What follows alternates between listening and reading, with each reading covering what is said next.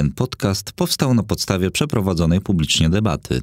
I choć dołożyliśmy wszelkich starań, aby dostosować go do postaci nagrania dźwiękowego, mogą się w nim znaleźć odwołania do materiałów wizualnych. Życzymy przyjemnego odbioru. Granice nauki. Przełomy w nauce. Przełomy w fizyce. Od Newtona do Hawkinga. Dyskusja.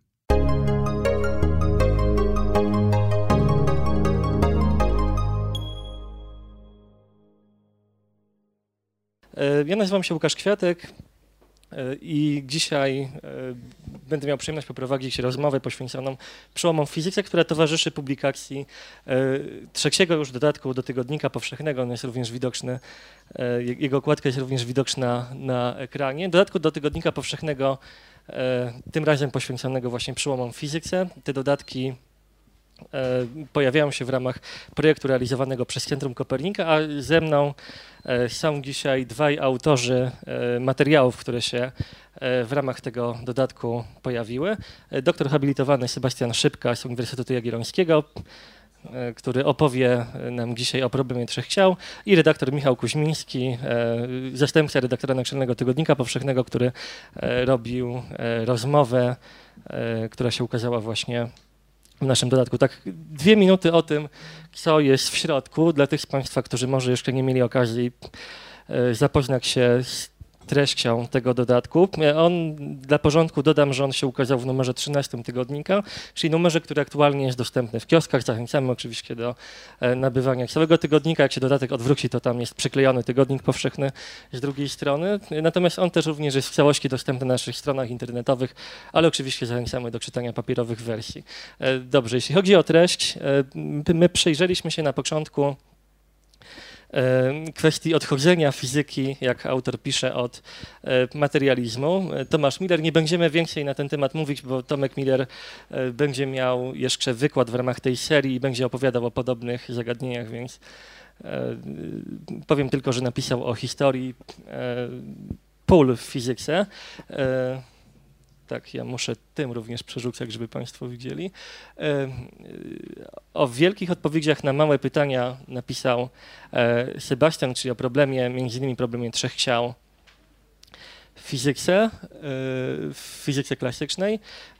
Eksperymentalna dosyć infografika, w której pokazujemy, autorzy Łukasz Lamża i Lech Mazurczyk pokazują czasoprzestrzeń, w której przemieszczali się twórcy, wybrani twórcy bomby atomowej, którzy również e, wnieśli ogromny wkład w rozwój różnych dziedzin fizyki. E, Doktor Tomasz Płazak napisał o ciemnej energii i e, tym, co kosmologia współczesna mówi o rozszerzaniu się wszechświata. Jest to no, tekst, nad którym chyba trzeba się troszkę skupić, ale e, do dyspozycji czytelników przygotowaliśmy taką ramkę z najważniejszymi, e, z najważniejszymi wzorami, które trzeba znać, żeby ten tekst przeczytać. Oczywiście lekko żartuję. E, o historii pewnej nierówności napisali Michał Eckstein i Paweł Chorodecki. E, Michał Eckstein miał również wykład e, na podobny temat, więc tych z Państwa, którzy jeszcze tego wykładu nie widzieli, zachęcamy do obejrzenia filmu na kanale YouTube. On już jest dostępny. Dzień przed oddaniem tego dodatku do druku e, dobiegło, dotarła do nas smutna wiadomość o śmierci Stephena Hawkinga, e, którego pożegnaliśmy artykułem Łukasza Lamży, zresztą głównego redaktora całego tego e, dodatku. Obecny tutaj Michał Kuźmiński e, przeprowadził bardzo ciekawą rozmowę z profesorem Nigelem Masonem, o której za chwilkę porozmawiamy, a na koniec wspomniany już Łukasz Lamża napisał, jak to w fizyce niekiedy bywa tak, że obserwacja nie idzie w parze z eksperymentem. Ale zacznijmy może od e, Michała Kuźmińskiego i e, jego rozmowy z Nigelem Masonem. E, Michał, ty stawiasz właściwie e, taką tezę w tej rozmowie, że e, tezę, kt- która również formułujesz jako pytanie oczywiście, e, ale e, głosi ona, że e, odkrycie egzoplanet jest w pewnym sensie przewrotem kopernikańskim we współczesnej nauce. Ja sobie pozwoliłem na takie sformułowanie. Dobry wieczór Państwu.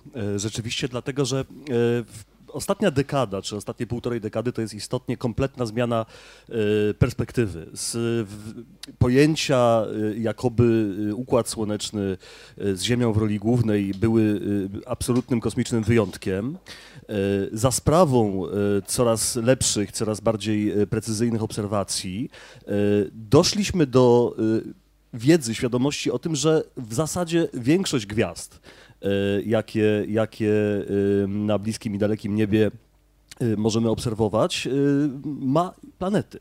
Ma przynajmniej dwie, trzy, czasem nawet całkiem spore y, układy planetarne. Z czego e, te, te oczywiście planety, które teraz najłatwiej nam obserwować, to są, to są e, one są nazywane superjowiszami, dlatego że, że po prostu są największe i najbardziej się rzucają w oczy w, w tych dość jeszcze ciągle skromnych możliwościach obserwacyjnych, bo tych planetów w oczywisty sposób nie da się zobaczyć, prawda? Nie da się ich zaobserwować, obserwuje się na rozmaite sposoby. Jednym z takich popularniejszych jest tak zwane badanie tranzytu, czyli przygasania gwiazdy, która jest w momencie, kiedy planeta przechodzi przed jej tarczą, y, odrobinę y, przysłaniana.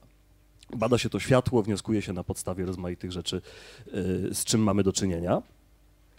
Natomiast wy, obserwacja niewielkiego wycinka nieba wystarczyła do tego, żeby zobaczyć, jak wiele. W przeciągu paru lat skatalogowano 3,5 tysiąca planet pozasłonecznych, zwanych egzoplanetami również. Y, więc to, to, to, raz, że to działa na wyobraźnię, a dwa, że to nam bardzo dużo i bardzo ciekawych rzeczy mówi w ogóle o wszechświecie, o tym, jak, jak y, powstawał, a gdzieś w konsekwencji również y, mówi coś o życiu. O życiu w ogóle, o życiu na innych planetach, czyli z coś, co do niedawna uważane było właściwie za science fiction, dzisiaj staje się przedmiotem poważnych badań naukowych. I co o tych planetach współcześnie wiadomo? Poza tym, że większość z nich, czy tych, które obserwujemy, no to są gazowe olbrzymy. Czy znajdujemy tam jakieś skomplikowane związki chemiczne? E, na nich, czy jesteśmy w stanie wnioskować o prawdopodobieństwie zalęgnięcia się życia na którejś z takich planet? To oczywiście jest cały czas y, przedmiotem rozwoju y, narzędzi. Y, niedługo w, na orbitę trafią kolejne mm, lepszej generacji teleskopy kosmiczne, które mm, ściśle zaprojektowane do tego celu o dużo lepszej, lepszych możliwościach obserwacyjnych, więc będziemy się dowiadywać ciągle więcej. Na razie na podstawie tego, co potrafią naukowcy obserwować za, za, za sprawą badań spektroskopowych na przykład, wiadomo, że jest tam Y, woda, że jest tam metan, że jest tam dwutlenek węgla, tlenek węgla. Y, problematyczne są takie mm, badania, y, stwierdzenia, stwierdzenie obecności związków chemicznych, które mogłyby być czymś, co, co Nigel Mason nazywa biomarkerami, świadectwem tego, że być może na, na, na tamtej planecie gdzieś daleko rozwinęło się coś, co wytwarza te związki. Y, owszem, y, tlen y, jesteśmy w stanie obserwować, na przykład już na przykład formaldehyd. To jest teoretycznie możliwe, natomiast byłby tam w tak niewielkich stężeniach, że to przekracza możliwości obserwacyjne dzisiaj. Wiadomo, że, że można przy pomocy tego, tego rodzaju metodologii, jaką jest badanie tranzytu, zbadać masę planety. Można wnioskować na, na podstawie jej gęstości, czy mamy do czynienia z gazowym olbrzymem, czy mamy do czynienia czynienia z planetą skalistą. Jeżeli jest to planeta skalista, no to posiada powierzchnię, więc automatycznie jest lepszym kandydatem do e, bycia matecznikiem jakiejś formy życia. E, wreszcie e, bardzo skupiają uwagę badacze na tych planetach pozasłonecznych, które znajdują się w tak zwanej ekosferze swojej gwiazdy, czyli w takiej odległości od gwiazdy, ta odległość jest oczywiście różna w zależności od, od tejże gwiazdy temperatury, w która y, sprawia, że panują tam optymalne warunki temperatury, które pozwalają na występowanie wody w stanie ciekłym, czyli y, dla istnienia takich form życia, jakie znamy, a to jest jedyny materiał porównawczy, na podstawie którego możemy y, rozmaite mm, hipotezy stawiać, jest niezbędne. Y, jest tam jeszcze, jeszcze y, szereg rozmaitych, rozmaitych szczegółów, y, które, które przy, tak pozornie właściwie ciężko sobie wyobrazić, jak, jak bardzo wyrafinowane muszą być metody wnioskowania z tych, z tych obserwacji. Kiedy obserwujemy przygasające światło, okazuje się, że tak wiele można, można powiedzieć. Jest taki moment, kiedy planeta, czy hipotetyczna planeta wyłania się z gwiazdy i się za nią chowa, kiedy, atmosfer- kiedy światło tejże gwiazdy prześwieca przez jej atmosferę. Jeżeli uda się badaczom to światło wychwycić, mogą badać skład atmosfery tejże planety za pomocą spektroskopii. Wreszcie jest w tym wszystkim jeszcze drugi przewrót kopernikański. Otóż mówi Nigel Mason, E, nie tylko e, sam fakt istnienia planet pozasłonecznych jest frapujący, ale też to, że, że odwróciło się nam wyobrażenie e, tego, z czego składa się przestrzeń międzygalaktyczna. Co, co tam w niej jest? Jeszcze do niedawna uważano, że, że mogą tam być najwyżej śladowe ilości bardzo prostych, bardzo prostych pierwiastków. Dzisiaj wiadomo, że błąkają się tam y, czasem nawet w całkiem niezłych stężeniach dość skomplikowane związki chemiczne, y, y, wielo, wielowęglowe łańcuchy węglowodorów, kwasy organiczne i tak. Więc to są cegiełki, z których teoretycznie mogą powstawać trochę większe cegiełki, które już mogą być budulcem dla życia. Problem polega na tym, że nikt nie ma pojęcia, jak do połączenia się tychże małych cegiełek w te, w te większe może dochodzić. I to jest etap y, badań, którym się teraz astrochemia i astrobiologia y, para. A czy profesor Mason powiedział coś takiego ciekawego, co jednocześnie zaznaczył, że nie nadaje się jeszcze do publikacji wywiadzie, ale mógłbyś zdradzić wypowiedzi do kamery? Zobowiązałem się do milczenia w każdym razie. Myślę, że nikt jeszcze do niego nie machał z tamtych, z tamtych rejonów wszechświata. Okay. E, ponieważ praca w Tygodniku Powszechnym e, przed świętami ciągle wre, więc jeżeli Michał w pewnym momencie będziesz się chciał ewakuować, to wtedy się pożegnamy i nie będziemy cię zatrzymywać. Oczywiście nie wyrzucam cię. Jeżeli masz ochotę, to możesz z nami, e, z nami siedzieć. Bardzo mi przykro, że nie Ale jako, że tutaj... jesteś moim przełożonym w Tygodniku Powszechnym, to nie mogę cię tutaj zatrzymać. Ale zrozumiałem aluzję, dziękuję. Przykro mi, że nie może tutaj przy... siedzieć profesor Mason przed Państwem, ale zapewniam, że, że jest to naprawdę niezwykły człowiek zajmujący się jedną z najciekawszych w tym momencie y, dziedzin badań naukowych, jaką właściwie można sobie wyobrazić. Coś jest takiego, że takie chłopięce, chłopięce marzenia się nagle, nagle stają przed oczami i okazuje się, że, że to już nie jest science fiction, tylko że to jest science. Tak, w związku z tym, że obiecaliśmy Państwu na dzisiejszym spotkaniu y, porozmawianie o Newtonie i Hawkingu, e, to e, teraz kilka pytań do Sebastiana. E, Sebastian, ty poruszasz problem trzech ciał w tym swoim bardzo ciekawym artykule. Może, czy możesz wytłumaczyć pokrótce, co to jest za problem, skąd on się wziął i dlaczego tak długo z jego rozwiązaniem mieliśmy problemy? Może wytłumaczę się. Słychać mnie, tak? Wytłumaczę się z jednej rzeczy. To znaczy ten problem trzech ciał, tutaj to był tylko pretekst do pokazania pewnego e, bardziej ogólnego mechanizmu.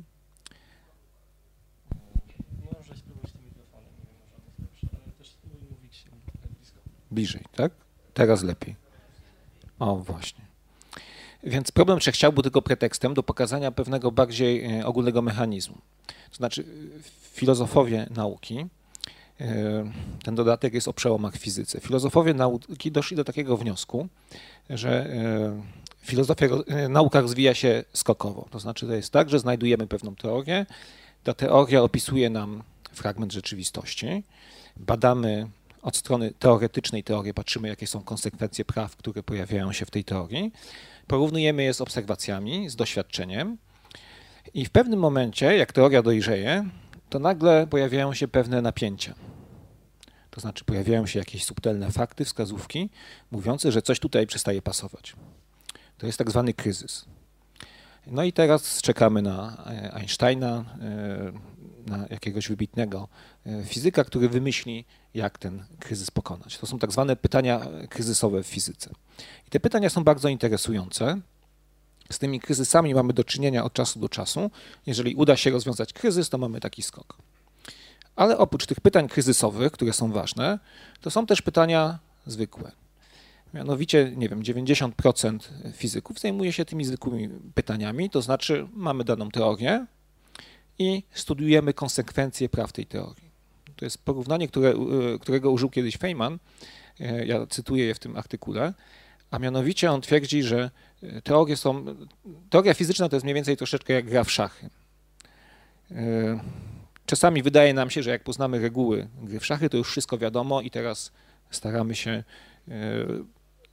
przezwyciężyć jakieś kryzysowe pytanie i to nas interesuje, tak? ale no, wiadomo, że sama znajomość reguł gry w szachy nie rozwiązuje problemu tego, jak grać, żeby wygrać, prawda? Gry w szachy można nauczyć małe dziecko, ale co wynika z tych reguł, jakie ruchy są najbardziej optymalne, to jest problem, który jest bardzo trudny i, i który można studiować długo. Więc y, ten artykuł napisałem po to, żeby zwrócić Państwa uwagę na to, że te pytania, nie tylko, znaczy pytania kryzysowe są ważne, fundamentalne, ale są też te zwykłe pytania w ramach nauki, które czasami mogą doprowadzić do rewolucji. To niejako się wymyka, znaczy Thomas Kuhn, który wymyślił ten, ten, ten podział, on, on wydaje mi się, że zdawał sobie sprawę, że coś takiego się może zdarzyć, czyli mniej więcej działa ten schemat skokowy. Teoria, badamy konsekwencje, napięcie, Einstein, rozwiązanie problemu, skok duży. E, ale też jest czasami tak, i ten problem chciał to ilustruje, że patrzymy na jakieś fundamentalne, podstawowe fakty w ramach teorii i tym przypadku to było po 200 latach, okazuje się, że my tych faktów nie rozumiemy i przez 200 lat wiele mądrych osób interpretowało źle, jak, e, co oznacza dana teoria. Więc to był taki wstęp, e, opowiedzieć o problemie trzech ciał, tak? Problem trzech ciał to jest problem z mechaniki newtonowskiej, czyli mamy... Możesz się rekwizytami posługiwać, jeżeli będzie się łatwiej. Tak, nie, trzy ciała.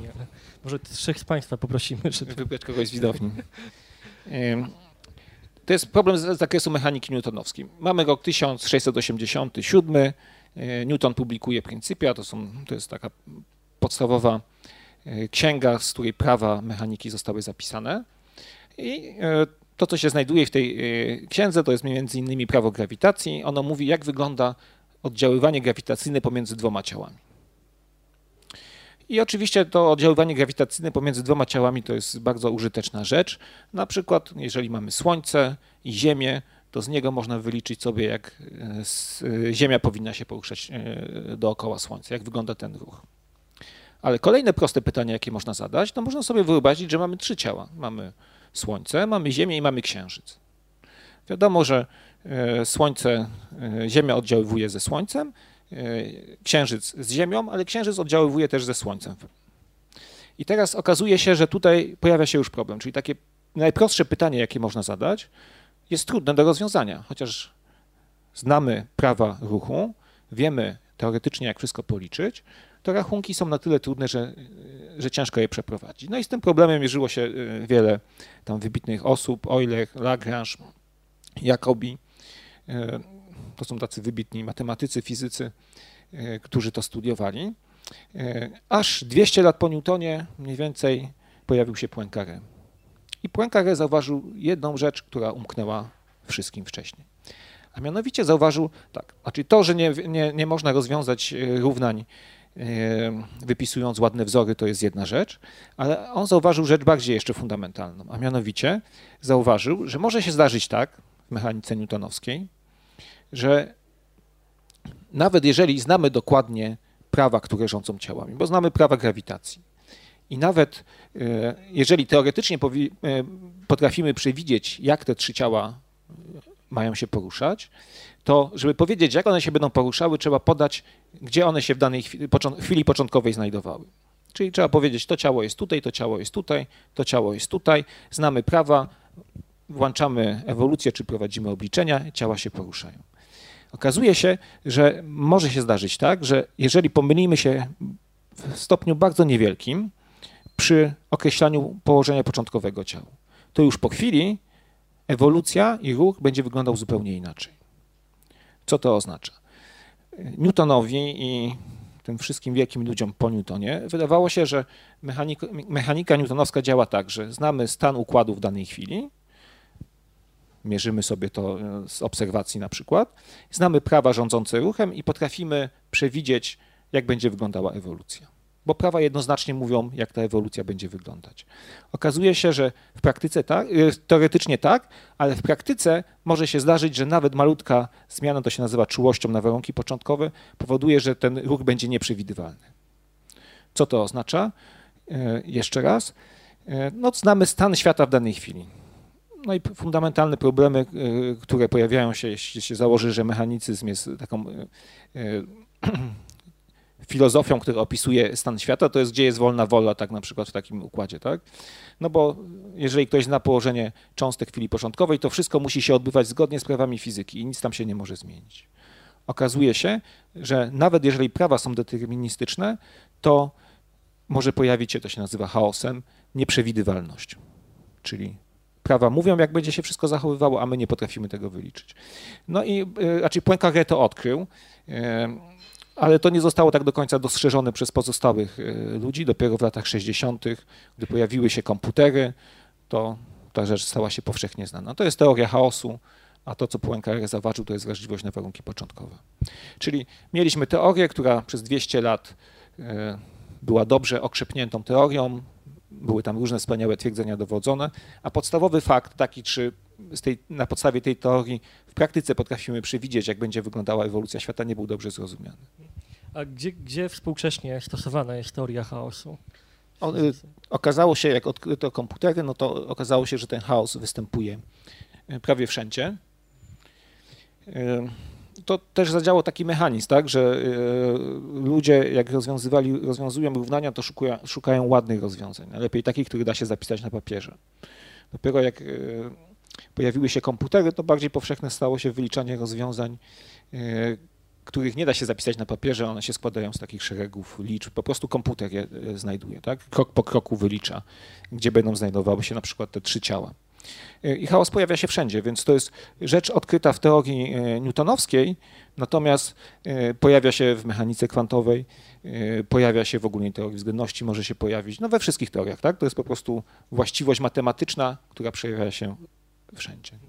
E, tak najbardziej powszechnie kojarzy się z meteorologią, zdaje się, teorii chaosu ze względu na ten e, Tak, bo tak jak mówiłem, Poincaré e, odkrył to matematycznie, on napisał takie trzy wielkie tomy, których no, zawierają wspaniałą matematykę, ale nie wiem, czy ktoś je studiował tak od początku do końca, bo to jest pewnie ileś tam tysięcy stron. Ale osobą, która odkryła chaos powtórnie, to był Lorenz, to był meteorolog czyli miał taki prosty model przewidywania pogody i okazało się, że ten model wykazuje właściwości chaotyczne. Co to oznacza dla nas? No, zakładając, że jego model pogody jest słuszny, teraz mamy bardziej doskonałe modele, ale to dzieje się równocześnie w tych bardziej doskonałych modelach. To oznacza, że nie możemy niestety, nawet jak pomierzymy temperatury, wszędzie siłę wiatru, nie wiem, w tysiąca e, punktach w Polsce, mamy odpowiednie równania, to potrafimy przewidzieć pogodę tylko na krótki okres, nie potrafimy przewidzieć je na, na, na długi okres. Nie jesteśmy w stanie podstawić zmiennej czasowej, czyli e, powiedzmy daty, nie wiem, 27 marca i zastanowić się, wyliczyć jaka wtedy będzie pogoda. No tak, to jest ta właściwość wrażliwości na, na, warunki początkowe. Nie mamy ścisłych rozwiązań, mamy rozwiązania, które są... Z tego też względu nie ma sensu na, oglądać na... długoterminowych programów. Tak, więc to, to ostrzegam, bo czasami widzę, że ktoś tam ogląda 14-dniowe... Znaczy to są y, prognozy pogody, które są mierzone, y, robione inaczej, to znaczy one nie wynikają y, z modelu matematycznego, tylko to, one są, to są studia statystyczne czyli są tam jakieś zależności statystyczne, które są uwzględniane, ale one są naprawdę mało wiarygodne. Takie, no ja pracuję w obserwatorium astronomicznym astronomowie muszą znać, e, nie jestem obserwatorem, ale astronomowie koledzy muszą znać pogodę, e, więc no, korzysta się właśnie z takich modeli, z centrów obliczeniowych, które mają te modele matematyczne i wiedzą na dwa dni w miarę wiarygodnie, na trzy, może cztery, ale dalej to już jest zgadywanie po prostu. Właśnie ze względu na ta, tą właściwość chaosu i wrażliwości na warunki początkowe modelu, który opisuje pogodę. No właśnie, ty jesteś kosmologiem zajmujesz się e, relatywistyką, czyli zastosowaniem teorii względności, e, czyli no, to samo pole badawcze, przynajmniej e, w szerokim rozumieniu, jak to, którym zajmował się Stephen Hawking. Ty zgadzasz się z tym, co Łukasz Lamża napisał w artykule o Hawkingu, mianowicie tym, że umieszczanie go w takim dodatku nie jest zupełnie na wyrost, ponieważ był to człowiek, który no, doprowadził do przynajmniej kilku przełomów E, ważnych e, w fizyce. E, tak, jak najbardziej się zgadzam. Opowiedzieć, co Hawking ważnego zrobił, tak? Rozumiem, że, nadzieję, tak, że tak. Tak, tak, tak że, że, to jest takie pytanie. Znaczy, pierwsza rzecz, to jest, która mnie ciekawi osobiście, i to jest pytanie do Państwa. Bo o Hawkingu wszyscy słyszeli. Tak? Jakbyśmy jesteśmy w Polsce, możemy zadać to pytanie, nie wiem, w Brazylii, w innym kraju, każdy wie, kto to był Hawking, ale czy Państwo wiedzą, dlaczego on był sławny, co on zrobił takiego? No to... Proszę? Twierdzenie o czarnych dziurach były tam... Piotrek się przygotował, wiem, kto się milczy. Natomiast tak. no, y, pewnie część z Państwa odpowiedziałaby, że Hawking e, słynął niekoniecznie ze swojej działalności naukowej, mianowicie z popularyzacji nauki, ale też no, z tych swoich cech, że tak powiem, osobistych, z znaczy, historii życia i tak dalej. Tak, to nie, niewątpliwie to, co... Znaczy Hawking od razu powiem, napisał książkę taką popularno-naukową, pewnie większość osób czytała, krótką historię czasu. E, ta książka się sprzedała, nie wiem, tam w 10, niektórzy piszą 25 milionach e, egzemplarzy, czyli taki imponujący E, nawet więcej egzemplarzy niż tygodnik. E, imponu... imponujący, e, imponujący wynik. Ale Hawking też fascynował ludzi, wydaje mi się, że z tego względu, to znaczy często to jest tak, że jak nie wiem, widzimy osobę, która jest na wózku, nie może się poruszać, to wydaje nam się, że ona w jakiś mniej pełny sposób korzysta z życia. A tutaj mamy człowieka, który chociaż e, no pod koniec życia to już praktycznie niczym nie, nie mógł e, poruszać, a prawdopodobnie żył większą pełnią życia niż e, większość z nas, którzy możemy skakać do góry, tak? Bo jego, jak to ktoś ładnie powiedział, że jego umysł uwięziony w ciele wędrował swobodnie za to po wszechświecie, badając jego tajemnice. Więc wydaje mi się, że to jest taki E, taki aspekt, który tutaj, że e, może nie wszyscy wiedzą, co Hawking dokładnie zrobił, ale fascynuje ludzi to, że, że, że właśnie jest tą osobą, która pomimo e, tego, że jest uwięziona w ciele, potrafi swobodnie przemieszczać się po tajemnicach wszechświata. No dobrze, ale właśnie co zrobił takiego, jeśli już chodzi o naukę? Hawking, ja bym podzielił jego życie naukowe na dwie części. To znaczy taką datą graniczną jest rok 1974 przed tą datą Hawking zajmował się klasyczną teorią względności. To jest teoria grawitacji Einsteina, to jest moja działka, że tak powiem. I zaraz o tym opowiem. W 1974 roku Hawking odkrył coś, co e, jakbyśmy się go zapytali, e, co było jego najważniejszym odkryciem w życiu, to on by uważał właśnie, że to odkrycie z 1974 roku. E, I później to odkrycie, ja zaraz powiem też na czym ono polegało, tak go zafascynowało, że on dalej się zajął właśnie tymi rzeczami. Odszedł od teorii klasycznej. A mianowicie, co Hawking odkrył w 1974 roku? Z teorii klasycznej wynika istnienie czarnych dziur. Jak Hawking zaczynał studia, to to było coś, dopiero chyba w 1968 Wheeler wynalazł nazwę czarnej dziury czyli e, Hawking jak zaczynał, no to jeszcze nie, nie było tych czarnych dziur, tak? Znaczy były rozwiązania, ale nie było takiej nazwy. E, to było coś wtedy e, dziwnego, nie wiadomo, czy to w ogóle istnieje, nie było danych obserwacyjnych, które by mówiły o tym, że, że to istnieje. Dzisiaj my wiemy, mamy bardzo dobrą ewidencję, mierzymy fale grawitacyjne, czarne dziury istnieją, to jest coś rzeczywistego. I w teorii klasycznej te czarne dziury są takimi stworami, które połykają wszystko, co się do nich zbliży, i jak już coś połkną, to nigdy tego nie można odzyskać. Jakbyśmy tam wpadli, to nie, nie da się cofnąć. Hawking odkrył, że tak do końca nie jest.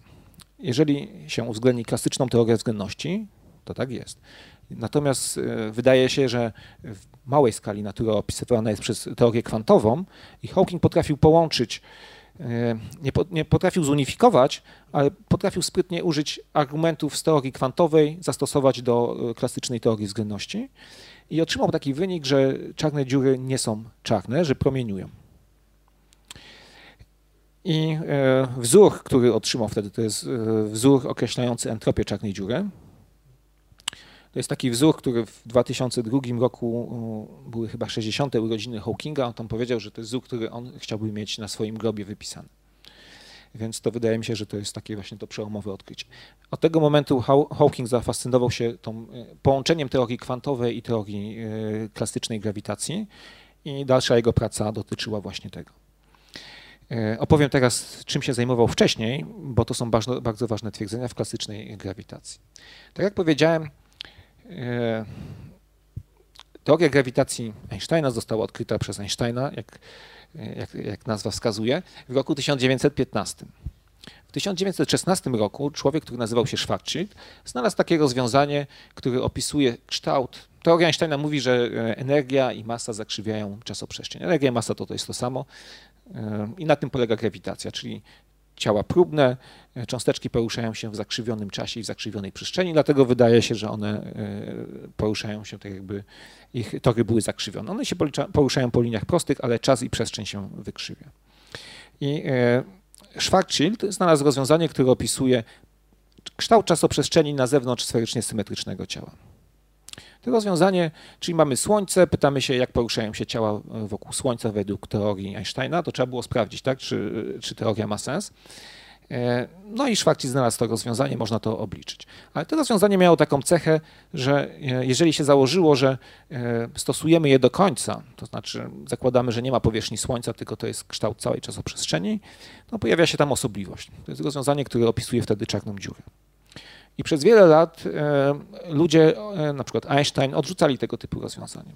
Ze względu na to, że w mechanice newtonowskiej też pojawiają się czasami rozwiązania, to rozwiązanie czarnodziurowe ma osobliwość, czyli takie miejsce, gdzie równania się załamują.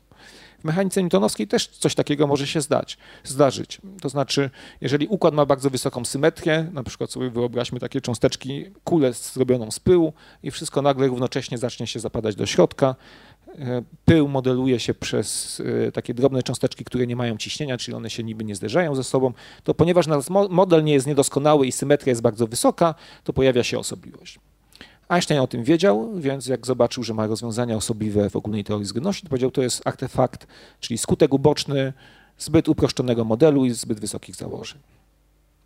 I teraz przychodzi koniec, e, to jest jeszcze 65 rok. Roger Penrose, którego Państwo na pewno znają, udowodnił takie twierdzenie, e, twierdzenie o osobliwościach, które mówi o tym, że czarne dziury i to, że równania załamują się we wnętrzu czarnych dziur, e, to nie jest artefakt upraszczających założeń, w szczególności symetrii sferycznej, tylko to jest fundamentalna własność teorii. I Hawking wykorzystał przerobił to twierdzenie e, Penroza i zastosował je do innej osobliwości, którą znamy i którą przewidujemy równania Einsteina, do osobliwości kosmologicznej, czyli do początku wszechświata. E, niektórzy ludzie mówili, że tak naprawdę no, równania e, Einsteina przewidują, że początek wszechświata to jest taki super gęsty stan, ale to, gdzie same równania Einsteina się załamują, ale twierdzili, że to wynika z tego, że nasz model jest bardzo uproszczony. I z rozumowania Hawkinga wynika, że tak nie jest, czyli że istotnie e, jest początkowa osobliwość. Co to oznacza? To oznacza, że żeby zrozumieć, co się stało na początku, jak powstał wszechświat, żeby zrozumieć, co się dzieje dokładnie we wnętrzu czarnych dziur, to najprawdopodobniej trzeba rozszerzyć e, teorię e, Einsteina. I tutaj dochodzimy do tego roku 74, gdzie Hawking próbuje, e, bawi się teorią kwantową i teorią e, Einsteina i odkrywa ten efekt niezwykły. I ten, e, a mianowicie to, że czarne dziury mogą promieniować. To jest tak zwane promieniowanie Hawkinga. To już było wiele, 74 rok to jest wiele lat temu, tak? to jest ponad 40 lat temu, ale do dzisiaj my nie mamy wiele wskazówek, jak skonstruować kwantową grawitację. Jedną z najważniejszych wskazówek to jest to, co zrobił Hawking w tym 1974 roku. Tam napisał jeszcze pracę e, z innymi osobami. E, te prace pokazały, że istnieje pewna niezwykła analogia między czarnymi dziurami a prawami termodynamiki. To jest coś bardzo niezwykłego. A mianowicie prawa termodynamiki to są termodynamika klasyczna, to jest powiedzmy XVII wiek, ludzie zaczynali to badać. E, w XIX wieku została tak sformułowana e, w pełni. To jest coś, co opisuje się zachowanie, na przykład, nie wiem, mamy gaz w baloniku, podgrzewamy ten gaz, balonik puchnie, dzieją się różne rzeczy. To jest taka teoria. Na początku ludzie nie wiedzieli, że to się składa z wielu cząstek, gaz baloniku, więc były prawa ogólne, które działały. Nie do końca było wiadomo dlaczego, no ale to prawa przyrody, tak? I później te prawa zostały wytłumaczone między innymi przez Boltzmana, e, że one wynikają z mechaniki statystycznej, ponieważ gaz składa się z wielu cząstek, ponieważ ciała stałe też składają się z atomów, e, to takie rzeczy e, można wyprowadzić. I podobnie było tutaj. Mamy czarne dziury. Popatrzymy na przykład, jak zmienia się to, co odkrył Hawking, to odkrył czarna dziura promieniuje, ma temperaturę I zgodnie z sugestią Bekensteina, to jest inny jeszcze fizyk, Hawking wyliczył dokładnie z tych swoich rozważań, że entropia czarnej dziury, czyli miara informacji, y, miara bałaganu, y, jak to ładnie powiedzieć, miara informacji, która wpadła do czarnej dziury, jest związana z powierzchnią horyzontu. Teraz rzucamy tam cząstkę, powierzchnia horyzontu rośnie. Jest analogia z drugim prawem termodynamiki. Czyli nagle mamy niesamowity związek pomiędzy rzeczami, które nie powinny mieć ze sobą związku. I hipoteza jest taka, że tak jak Boltzmann wytłumaczył klasyczną termodynamikę, tak samo osoba, która skonstruuje kwantową grawitację, wytłumaczy termodynamikę czarnych dziur. Tutaj Krzysiek Głód miał kiedyś wykład e, e, na ten temat. Więc to, co Hawking niewątpliwie uważał za swoje największe odkrycie, to promieniowanie Hawkinga. E, I to jest taki klucz, no nikt nie wie, 40 lat minęło to dużo czasu, tak? Ale najprawdopodobniej to jest klucz do tego, do dokonania kolejnego przełomu. Tutaj jest jedna rzecz, którą bym, dlaczego na przykład Hawking jest najbardziej, był najbardziej znanym naukowcem, mi się wydaje, na, na, na Ziemi. Dlaczego nie dostał Nobla za to promieniowanie Hawkinga? No, żeby dostać Nobla, to trzeba e, zaczekać do tego momentu, aż będzie potwierdzenie eksperymentalne. Tutaj ze względów e, technologicznych no, nie, da się tego zmierzyć. To promieniowanie w przypadku takich dużych e, czarnych dziur, jak występują na przykład we wnętrzu naszej galaktyki, ono jest bardzo słabe. Także to jest kwestia bardzo, nie wiadomo czy kiedykolwiek będzie się dało to zrobić, ewentualnie no, kwestia bardzo odległej przyszłości. Czyli ten przełom był teoretyczny, nie miał potwierdzenia praktycznego na razie, ale wydaje się wszystkim, że to jest coś super ważnego. A e, to, co Hawking zrobił wcześniej, no to twierdzenie, tak jak mówiłem, o osobliwościach, twierdzenie o jednoznaczności czarnych dziur, jak Państwo E, wiedzą, czarne dziury mogą mieć masę kilku mas Słońca, mogą mieć masy e, dziesiątków, setek miliardów mas Słońca. Okazuje się, że te małe, znaczy małe, no, kilka mas Słońca to jest dużo, ale te mniejsze czarne dziury i te, które mają miliardy mas Słońca, opisywane są przez to samo podobne zakrzywienie czasoprzestrzeni. I pytanie jest, czy nie istnieją inne czarne dziury, które, nie wiem, mają kształt obwarzanków na przykład i tak dalej. Tego nie było wiadomo i Hawking wraz z innymi osobami. To zresztą prace trwają do dzisiaj. To jest twierdzenie, nad którym się pracuje przez 50 lat. On taki bardzo ważny krok y, w tym twierdzeniu wykonał. To jest twierdzenie o jednoznaczności czarnych dziur. No i te rzeczy, które zrobił Hawking, to można wymieniać długo. Jak kto się relatywistyką zajmuje, no to nazwisko Hawkinga się e, zawsze gdzieś tam pojawia, jakieś prace. Był jedną z pierwszych osób z Garem Gibbonsem, które e, zajmowały się analizą e, sygnałów z detektorów fal grawitacyjnych, chociaż tych detektorów wtedy jeszcze nie było. Znaczy to też taka historia bardziej skomplikowana, ale to może inna już opowieść. No na przykład co Hawking jeszcze wymyślił. Jak Państwo zapytają, co to jest czas, to Hawking wymyślił definicję czasu w ogólnej teorii względności. I nie, to czekamy, aż ją powiesz. Czy ona jest... Nie, nie, jest to... matematyczna, więc jak ją wypowiem, to e, niewiele to pomoże. E, I znaczy to mówi nam coś, ta definicja mówi nam coś o naturze czasu. Czyli czas, tak może mówiąc prostymi słowami, e, czas według Hawkinga to jest taka funkcja na rozmaitości, która dla każdego obserwatora, który istnieje w tej czasoprzestrzeni rośnie miałeś rację, niewiele mówi. E, ale to jest, e, sprawa jest bardzo ciekawa, bo okazuje się, że istnieją czasoprzestrzenie, można, można sobie o tym myśleć, o czasoprzestrzeni, nie wiem, jako modele kosmologiczne, to się okazało w latach 40., w których czasu się nie da zdefiniować, w których czas nie istnieje. I teraz na przykład jak relatywista znajduje nowe rozwiązanie równania Einsteina, to jedną z pierwszych rzeczy, którą sprawdza, to jest, czy w tej czasoprzestrzeni zda się zdefiniować czas. Wtedy sięga do artykułu e, Hawkinga z 70, nie wiem, pierwszego roku, e, patrzy na definicję czasu i wykonuje obliczenia, które pokażą, czy w tej czasoprzestrzeni czas istnieje, czy nie istnieje. Jeśli nie istnieje, to mamy zamknięte krzywe czasowe, można się cofać w czasie i fizycy tego nie lubią, bo z tej prostej przyczyny, że e, no, nie widzimy takich osób podróżujących w no, Hawking też przeprowadził pewien eksperyment, który miał udowodnić e, to, że podróże w czasie nie są możliwe. E, to eksperyment, to mówisz o tym przyjęciu? Nie, nie tak, do tak, końca? Tak, tak, tak, tak. Aha, ja do końca historii tej nie, nie znam, ale... E, Zdaje się, że zorganizował przyjęcie e, dla podróżników w czasie i dzień później ogłosił informację, że to przyjęcie się odbędzie właśnie tego dnia wcześniej, mhm. ponieważ nikt się na nim nie pojawił. Są takie fantastyczne zdjęcia Hawkinga z balonikiem. E, Aha, to tego z nie, tego nie, przyjęcia. Nie Więc tak, znaczy no to jest sprawdzenie właśnie, bo teoretycznie takie czasoprzestrzenie istnieją i teraz pytanie, czy je trzeba odrzucić, czy nie. My odrzucamy je na tej zasadzie, że po prostu nie widzimy, Hawking to jak widać sprawdził eksperymentalnie, nie widzimy podróżników wstecz w czasie. Oczywiście w przód w czasie można podróżować. No, teraz podróżujemy, ale można też podróżować tak, że na przykład Państwo chcą zobaczyć, co będzie się, jak będzie wyglądał świat za 100 lat, to teoretycznie jest to wykonalne. Tylko potrzebna jest czarna dziura. Teoretycznie, więc nie mamy na razie takiej rakiety, ale jest to e, praktycznie, e, raczej nie przeczy to teorii, tak? Czyli chociaż my żyjemy tam 80 lat, możemy e, przynajmniej teoretycznie podróżować w przód w czasie i zobaczyć świat za 200 lat. I E, to jest efekt dilatacji czasu, który się pojawia e, w szczególnej teorii względności i w ogólnej teorii względności e, również. Dobrze, dziękuję Sebastian. Myślę, że najwyższy czas, żebyśmy Państwu oddali głos, więc zapraszam Państwa do zadawania pytań. Ja nie wiem, czy ten mikrofon działa, ale mimo wszystko będę go rozdawał. To będzie taki znak, że ten ktoś ma prawo mówić. Proszę. Wspomniał Pan o promieniowaniu czarnych dziur i z tego co dobrze zrozumiałem, że wtedy powierzchnia czarnej dziury Y, się poszerza, powiększa. Natomiast ja słyszałem o, o parowaniu czarnych dziur, że w pewnym momencie czarne dziury znikają. Jak to się wiąże? Czy w ogóle się wiąże? Jeżeli e, nie, to, to jaki jest powód e, tego parowania? E, to znaczy tak, w procesie parowania czarnych dziur, to znaczy w, w procesie, w którym pojawia się promieniowanie Hawkinga, to powierzchnia horyzontu maleje.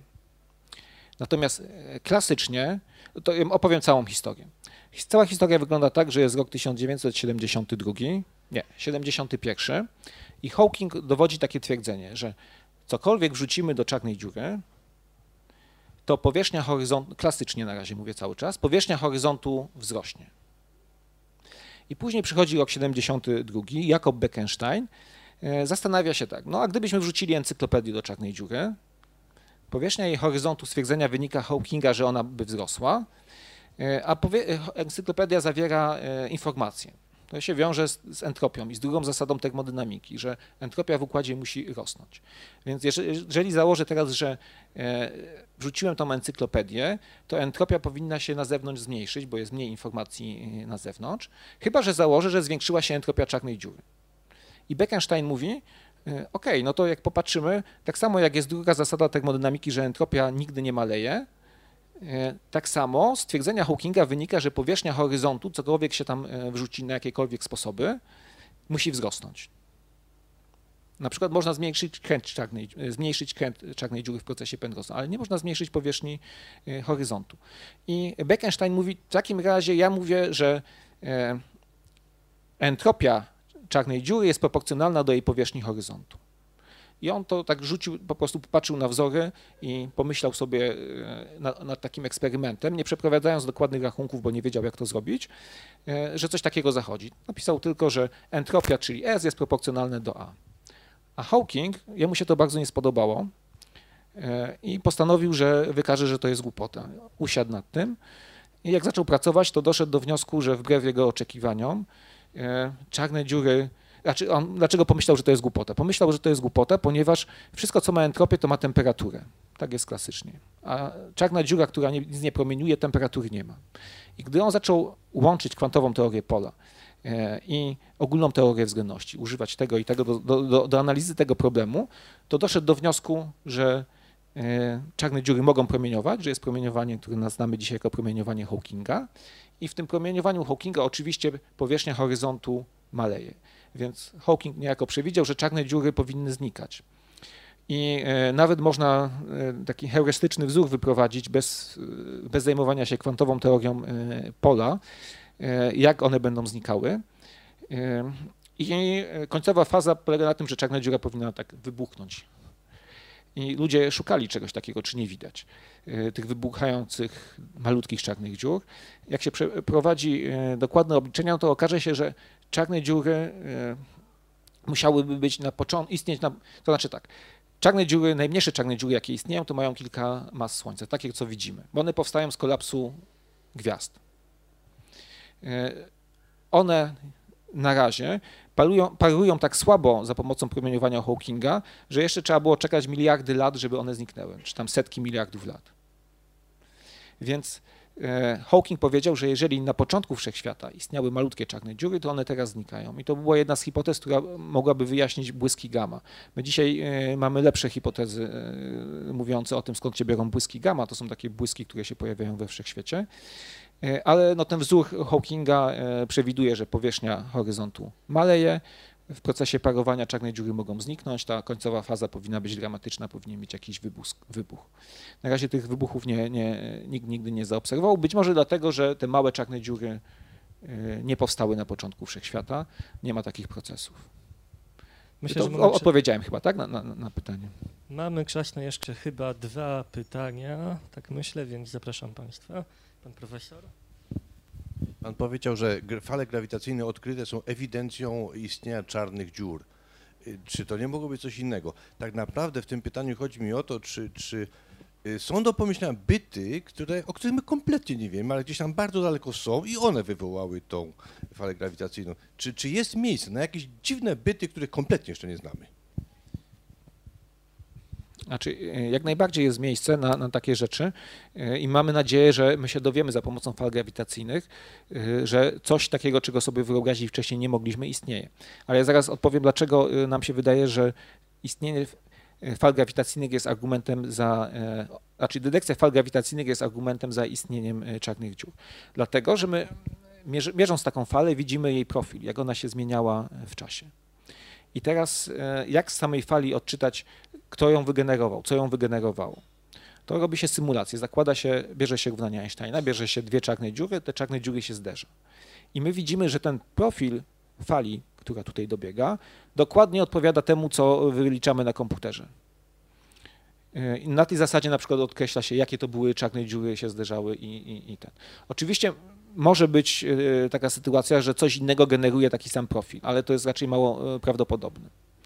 E, więc ponieważ symulacje komputerowe dokładnie zgadzają się z tym, co my widzimy, to jest argument za tym, że nasz obraz y, świata tutaj jest y, poprawny. Oczywiście najciekawsze by byłoby tak, żebyśmy widzieli, te, na razie mamy tam 6 obserwacji czy 7, y, zależy jak liczyć. Powiedzmy, że mamy tych 100 sprawdzonych i nagle przychodzi fala grawitacyjna, która ma zupełnie inny przebieg niż, się, niż oczekujemy. I wtedy teoretycy tutaj zaczną się zastanawiać, co ją wygenerowało. I, no i być może właśnie odkryjemy e, jakieś e, inne rzeczy, tak, które dzieją się we wszechświecie, o których nie, e, nie wiedzieliśmy dotychczas. I mamy czas na ostatnie pytanie. Ja mam takie jeszcze pytanie, bo od wielu lat takimi marzeniami fizyków jest unifikacja praw fizyki i jak pan uważa, że prace Hawkinga, na ile, znaczy bo wiadomo, że się przyczyniły, ale na, o ile nas posunęły do przodu na tym polu? To znaczy tak, jak, e, bo jak mówi Pani o unifikacji, to prawdopodobnie myśli Pani o, o połączeniu na razie teorii klasycznej e, grawitacji z mechaniką kwantową. E, więc tak patrząc na to, co Hawking odkrył, na to promieniowanie Hawkinga i te analogie z termodynamiką, no to wydaje się, że to jest taki argument, od, jakbym teraz próbował skonstruować kwantową teorię grawitacji, to ja muszę odtworzyć prawa termodynamiki czarnych dziur z tej teorii. Więc mam jakąś informację, jak powinienem konstruować teorię. Czyli to jest ważne. Przez 40 lat nikomu się tego nie udało, więc może to jest e, zły ślad, tak? Ciężko powiedzieć, ciężko tutaj przewidywać, ale jeżeli szukamy punktu e, zaczepienia, to wydaje się, że odkrycie Hawkinga jest tym punktem zaczepienia dla konstrukcji e, teorii zunifikowanej. Tak. Tak, to znaczy to główny problem polega na tym tutaj, że jak mamy teorię kwantową i mamy teorię e, klasyczną, to tą teorię e, kwantową można nawet można uprawiać kwantową teorię pola w zakrzywionych czasoprzestrzeniach. To jest to, co Hawking robił. Ale te czasoprzestrzenie same nie są skwantowane. Więc to jest jakieś przybliżenie takie, że mówimy, że pole jest skwantowane, które występuje, mamy artykuł o polach, to można sobie doczytać. Pole jest skwantowane, natomiast czasoprzestrzeń nie. To jest rachunek, który e, przeprowadził Hawking. A idealnie, i tak przypuszcza część osób, ale nie wszyscy, bo część mówi, że tak nie, e, nie jest, to jest sytuacja taka, że również czasoprzestrzeń jest kwantowana. I tego nikt nie wie, e, jak zrobić. No, są różne hipotezy. Ludzie, znaczy to jest skomplikowana matematyka. Ludzie nad tym pracują od wielu lat, ale nie ma takiej powszechnie zaakceptowanej i takiej, która by dawała jakieś przewidywania, które dawałoby się potwierdzić potwierdzone dotychczas obserwacyjnie. Tak? Więc to jest, na razie problem jest na pewno otwarty. E, Pomysł Hawkinga wydaje się tutaj bardzo ważny. Taka jest moja e, odpowiedź. Ponieważ ograniczenia czasoprzestrzeni są nieubłagane i niepokonane, w takim razie musimy, e, Szanowni Państwo, kończyć naszą dzisiejszą dyskusję. Jeszcze raz podziękujmy naszym gościom.